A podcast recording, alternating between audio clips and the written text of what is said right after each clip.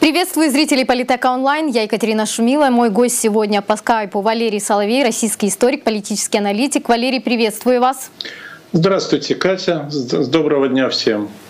Рады вас, как всегда, видеть. И, конечно же, сегодня пересматривала наше с вами последнее интервью, которое было накануне а, президентских выборов в Беларуси.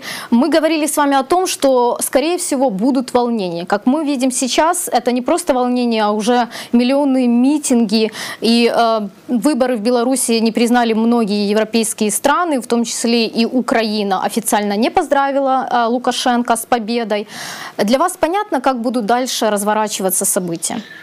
Остается очень высокая доля неопределенности, но в настоящий момент похоже на то, что белорусская революция — это именно революция, это не просто волнение. Так вот, революция заходит в тупик.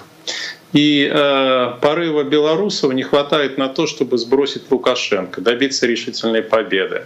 В этом случае, скорее всего, возникнет компромисс. Э, контуры этого компромисса, его формулы обговаривались во время телефонных переговоров Путина и Лукашенко. Если коротко, то выглядит она следующим образом. Лукашенко остается не дольше, чем на год президентом Белоруссии. После этого он объявляет досрочные президентские выборы, когда будет принята новая конституция. Но вот в этот промежуток он должен подписать новый союзный договор с Россией. На досрочные президентские выборы Лукашенко не идет. А, идет Бабарика, который считается, и не просто считается, он является кандидатом Москвы. Беларусь получает нового неавторитарного президента, а Россия решает вопрос контроля за Белоруссией. А, Лукашенко переезжает в Москву, он становится секретарем Государственного совета. Это тот новый орган, который в России вот-вот будет создан. И в случае сильного, очень сильного давления на Лукашенко, пока мы этого не видим, э, э, то все равно вариант досрочных выборов, просто они там будут проведены не в следующем году, а возможно в этом. Ну, с теми же, с теми же самыми результатами. Это вот такой план, такое намерение компромиссом. И заявление Путина о том, что Россия подготовила резерв на помощь Лукашенко, как раз стремление заставить белорусскую оппозицию, или точнее даже белорусское общество, пойти на переговоры, на компромисс. Катерина? Валерий, а Лукашенко говорит о том, что есть внешний фактор, который влияет на эти митинги. Видите ли вы его помимо России, как вы уже сказали? Ну, конечно, внешний фактор есть, но я бы его не назвал первостепенным. Я при, при, прекрасно знаю, что в Вильнюсе и в Варшаве находятся группы консультантов, группы консультантов, американских в первую очередь. Это специалисты по политическим технологиям, которые каким-то образом пытаются помочь оппозиции. Но их роль не решающая. Нельзя говорить, что это революция, это революция, еще раз подчеркну, спровоцирована извне. Точно так, как нельзя было говорить о революции достоинства, что она была спровоцирована извне, американцами. Но она была спровоцирована извне, да, там в каком смысле России, но, но точно не Соединенными Штатами и не Европейским Союзом. Как раз Европейский Союз, я напомню, стремился к компромиссу с Януковичем и настаивал на этом в феврале 2014 года.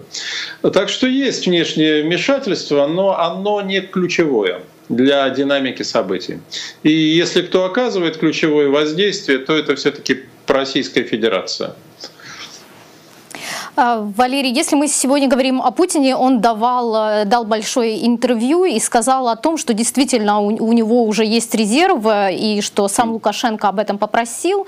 А, если мы говорим о международных отношениях, насколько вот это правомерно? Если президент одной страны просит о военной помощи другой страны. Насколько это нормально? Это заявление было сделано для того, чтобы не использовать силу. На самом деле это не более чем предостережение или риторическая фигура, потому что этого не хочет ни Путин, этого не хочет Лукашенко. Потому что это здорово испортит отношения между русскими и белорусами, как вы прекрасно понимаете, как испортила отравило отношения между русскими и украинцами. Поэтому использование силы — это негодный аргумент. А, это первое. Второе. Во время телефонных разговоров с Меркель, еще до отравления Навального, Путин сказал, что Россия не собирается вводить вооруженные силы на территорию Беларуси. Поэтому, когда он говорил о резерве, речь идет не, собственно, об армейском резерве, а так называемых силах Росгвардии и ОМОНа. В настоящее время на территории Беларуси находится около 200-300 человек из э, Росгвардии. Преимущество это бывшие бойцы украинского Беркута, которые бежали с Украины весной 2014 года. Вы сказали тот вариант, что Лукашенко может, э, вот согласно тому плану, который вы озвучили, э, потом уехать в Москву. Но да. сам Лукашенко говорит о том, что он никогда не оставит э, добровольно свою должность, потому что он верит в то, что он был избран своим народом, а, и разве что его могут убрать, то есть убить. Насколько вероятен такой сценарий, что Лукашенко могут убить? Если он будет очень настаивать, очень на этом настаивать, и будет э, артачиться, встанет препятствием непреодолимым на пути контроля стороны России за Белоруссией, то его могут, могут постигнуть неприятности. Хотя в настоящий момент Александр Григорьевич э, Лукашенко уверен, что таких неприятностей не будет, мне кажется, он преувеличивает свою способность к выживанию. Насколько будет самостоятельна Беларусь э, после того, как уйдет Лукашенко? Э, если она подпишет союзный договор, о котором идет речь, то она превратится фактически в западную провинцию Российской Федерации. Белоруссия потеряет 95% своих национальных полномочий в пользу союзного государства. Интересно. А, Валерий, мы знаем о том, что в Минске, Минск это основная переговорная площадка по Донбассу. Э, если события в Беларуси будут разворачиваться так, как мы с вами уже обсудили, а, как тогда поменяется формат переговоров по Донбассу и а, какая возможная новая площадка? Ну, пока что речь не идет о смене переговорной площадки. Остается Минск. Э, правда, российская делегация, видимо, будет укреплена. Возвращается Владислав Сурков на украинское направление российской политики. А, но в крайнем случае можно переговоры перенести в Астану или в Алмату. Валерий, вы говорите о возвращении Суркова в этот процесс. Как же будет тогда Козак и Ермак? Неужели они уже действительно настолько поссорились, что будет возвращение Суркова? Э, потому что нужен такой лукавый э, царедворец византийского плана, каким Владислав Юрьевич Сурков всегда являлся. Значит, надо как-то активизировать переговорный процесс, который сейчас, ну не то что в тупике, ну в общем да, находится скорее всего в тупике. Хотя, как я вам уже говорил в прошлый раз, Москва уверена, да, Кремль в своей способности влиять на Ермака. Более чем уверена. И на его заместителя, кстати, нового. Просто после встречи в нормандском формате в СМИ было много информации о том, что Путин был очень э, недоволен э, Суркисом и о том, что как раз после этой встречи было принято решение, что он должен уйти. Извините, э, Сурков. Да, я понял, Сурков, да. Третий эфир подряд уже плыву. Катя, я вас прекрасно понимаю. Да, это чистая правда. Путин был очень недоволен, в высшей степени недоволен Сурковым, поскольку украинская сторона отказалась соблюдать те соглашения, которые были предварительно достигнуты, договоренности, которые были предварительно достигнуты. И Владимир Владимирович высказал свое недовольство Суркову в очень энергичной манере. Я не буду рассказывать в какой, этого манера выражать недовольство известно. Но сейчас что делать? Трудно обойтись без Суркова. Путин его всегда недолюбливал, но есть ситуации, без которых он не может в нем обойтись. Можно ли сейчас спрогнозировать, потому что еще 10 лет назад, если бы кому-то сказать, какие моменты мы с вами будем а, а, обсуждать, наверное, все бы были бы в шоке и просто не поверили, что а, у России и Украины будут такие э, взаимоотношения, что Беларусь будет трясти. Как дальше будут существовать наши страны Беларусь, Украина, Россия? Мне кажется, решающим фактором, определяющим отношения между Э, России и Украина, и между Россией и Белоруссией, и между тремя странами вообще станет кризис в Российской Федерации. Я уверен, что в Российской Федерации будут развиваться очень мощный и кардинальный политический кризис, который изменит модус отношений России с ее соседями, в первую очередь с Украиной и с Белоруссией. Ну, говоря без обиняков, России просто станет не до них, поскольку надо будет заниматься внутренними проблемами. А Путин уйдет. Поэтому новое руководство, новая повестка, новый стиль отношений. Давайте тогда поговорим еще а, про коронавирус. На этой неделе в Украине э, продлили а, карантин и ограничения до 1 ноября. А, по всему миру уже в некоторых странах идут э, на попятную и э, отменяют этот карантин. По вашему мнению, какие дальше будут карантинные ограничения, вот если мы говорим до конца этого года? Непонятно. Это непонятно, но есть общее, мне кажется, Э, понимание э, со стороны правительств всех стран европейских, включая Украину и Россию, что нельзя возвращаться к тому полному карантину, который мы с вами пережили весной, иначе экономика не выдержит. Поэтому если э, будет вводиться карантин, то чтобы избежать социального общения именно, в России он еще может быть продиктован политическими обстоятельствами, вот тем кризисом, о котором я говорил. И третье обстоятельство. Нет ощущения, что люди готовы безропотно принять э, второй тур карантинных мероприятий, особенно если они будут столь же жесткими, как весной. Просто, мне кажется, они взбунтуются. И, в общем, антикарантинные бунты мы уже даже в Европе видели. Я думаю, что и Россия, и Украина тоже могут поучаствовать в этом процессе. Кстати, в Украине в некоторых городах уже это начинается. Люди выходят на улицы и просят э, не продлевать карантинные ограничения, потому что это бьет по карманам как раз. Ну, естественно, это вопрос э, выживания я бы сказал, даже не экономического роста, а элементарного человеческого выживания и выживания семей. Так что здесь возмущение естественное и, наверное, уже неизбежно в случае введения карантина в том виде, в котором он уже использовался. Россия заявила, что она первая в мире разработала вакцины. А, скажите, как вы к этому относитесь и согласились бы вы на такую вакцинацию? Ну, Екатерина, мне месяц два назад предлагали воспользоваться этой вакциной. Мои знакомые, которые воспользовались, и у меня нет оснований не доверять их словам, что это вакцина хорошего качества. Ну, я отказался, я предпочел отказаться. А, просто, знаете, есть вечная такая а, советская и постсоветская проблема, что одна вакцина для элиты, а другая вакцина с тем же названием для народа, для быдла. Я думаю, что в России это может выглядеть таким образом. А что касается того, что вакцина есть, я говорил об этом еще весной, что в России будет первой страной, в которой появится вакцина. И говорил, что она появится ну, в сентябре. Ну, чуть-чуть раньше она появилась. А, другое дело, что там клинические испытания до конца не приведены, но согласно международным стандартам подобные вещи. Но вакцина это приличная. Вполне себе приличная, насколько я знаю. Почему тогда реакция международных организаций, такая реакция США, там даже поговаривают о том, чтобы ввести санкции против России за эту вакцину? А, вы знаете, здесь нельзя сбрасывать со счетов конкуренцию со стороны Big Pharma. Это же очень серьезный вопрос, потому что это многомиллиардные рынки, которых, так сказать, превалирует западная Big Pharma. Это первое.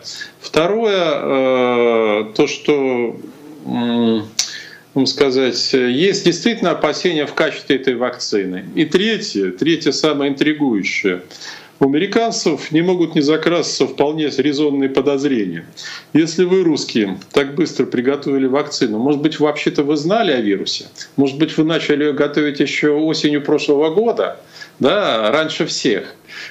Ну, они об этом публично не говорят, американцы, но вот таким образом демонстрируют свое недоверие или неприязнь а, вот к этой части российской политики. Удивительно то, что президент России Владимир Зеленский в интервью рассказал о том, что его дочь после испытания на себе российской первой в мире вакцины от коронавируса чувствует себя хорошо. Поправьте, если я ошибаюсь, но за последние годы я даже не слышал, чтобы официально Путин говорил о своих дочерях. И непонятно, о ком именно э, из двух дочерей идет речь. Вы, Катя, в начале своего вопроса очень польстили Украине, назвав Э, президентом России Владимира Зеленского. Ну, это замечательная шутка. Я понимаю вашу усталость. Но, оговорка. Том, да, оговорка очень очень забавно. Наверное, польстяще она польстит вашему президенту. А, что касается дочки, да, Путин не упоминал дочку, он говорил, что у него есть дочки, ну, в общем, а, более он ничего о них не говорил. И как раз а, эта фраза, которую вы привели, она призвана доказать, что вакцина надежна. Если Путин доверил дочке прививаться. Ну, я могу сказать, что и сам Владимир Владимирович этой вакциной прививался.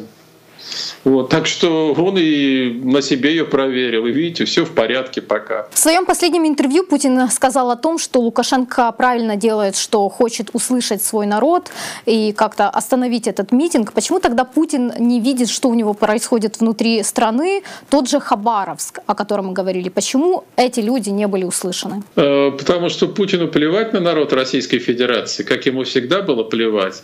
Но раньше он это пытался скрывать, а сейчас ему лень, и он очень устал устал и плохо себя чувствует для того, чтобы скрывать свое подлинное отношение к российскому обществу? Ответ предельно простой, Катя. К сожалению, для России. Что все-таки произошло с Навальным, потому что было неожиданно то, что Россия все-таки согласилась э, выдать его немецким врачам. Э, какова дальнейшая его судьба, если с ним будет все хорошо, и будет ли расследовано это дело? Знаете, я а, начну ответ с довольно неожиданного упоминания Украины в связи с Навальным. Ну, нет, я, естественно, не думаю, что украинцы каким-то образом э, причастны к этому.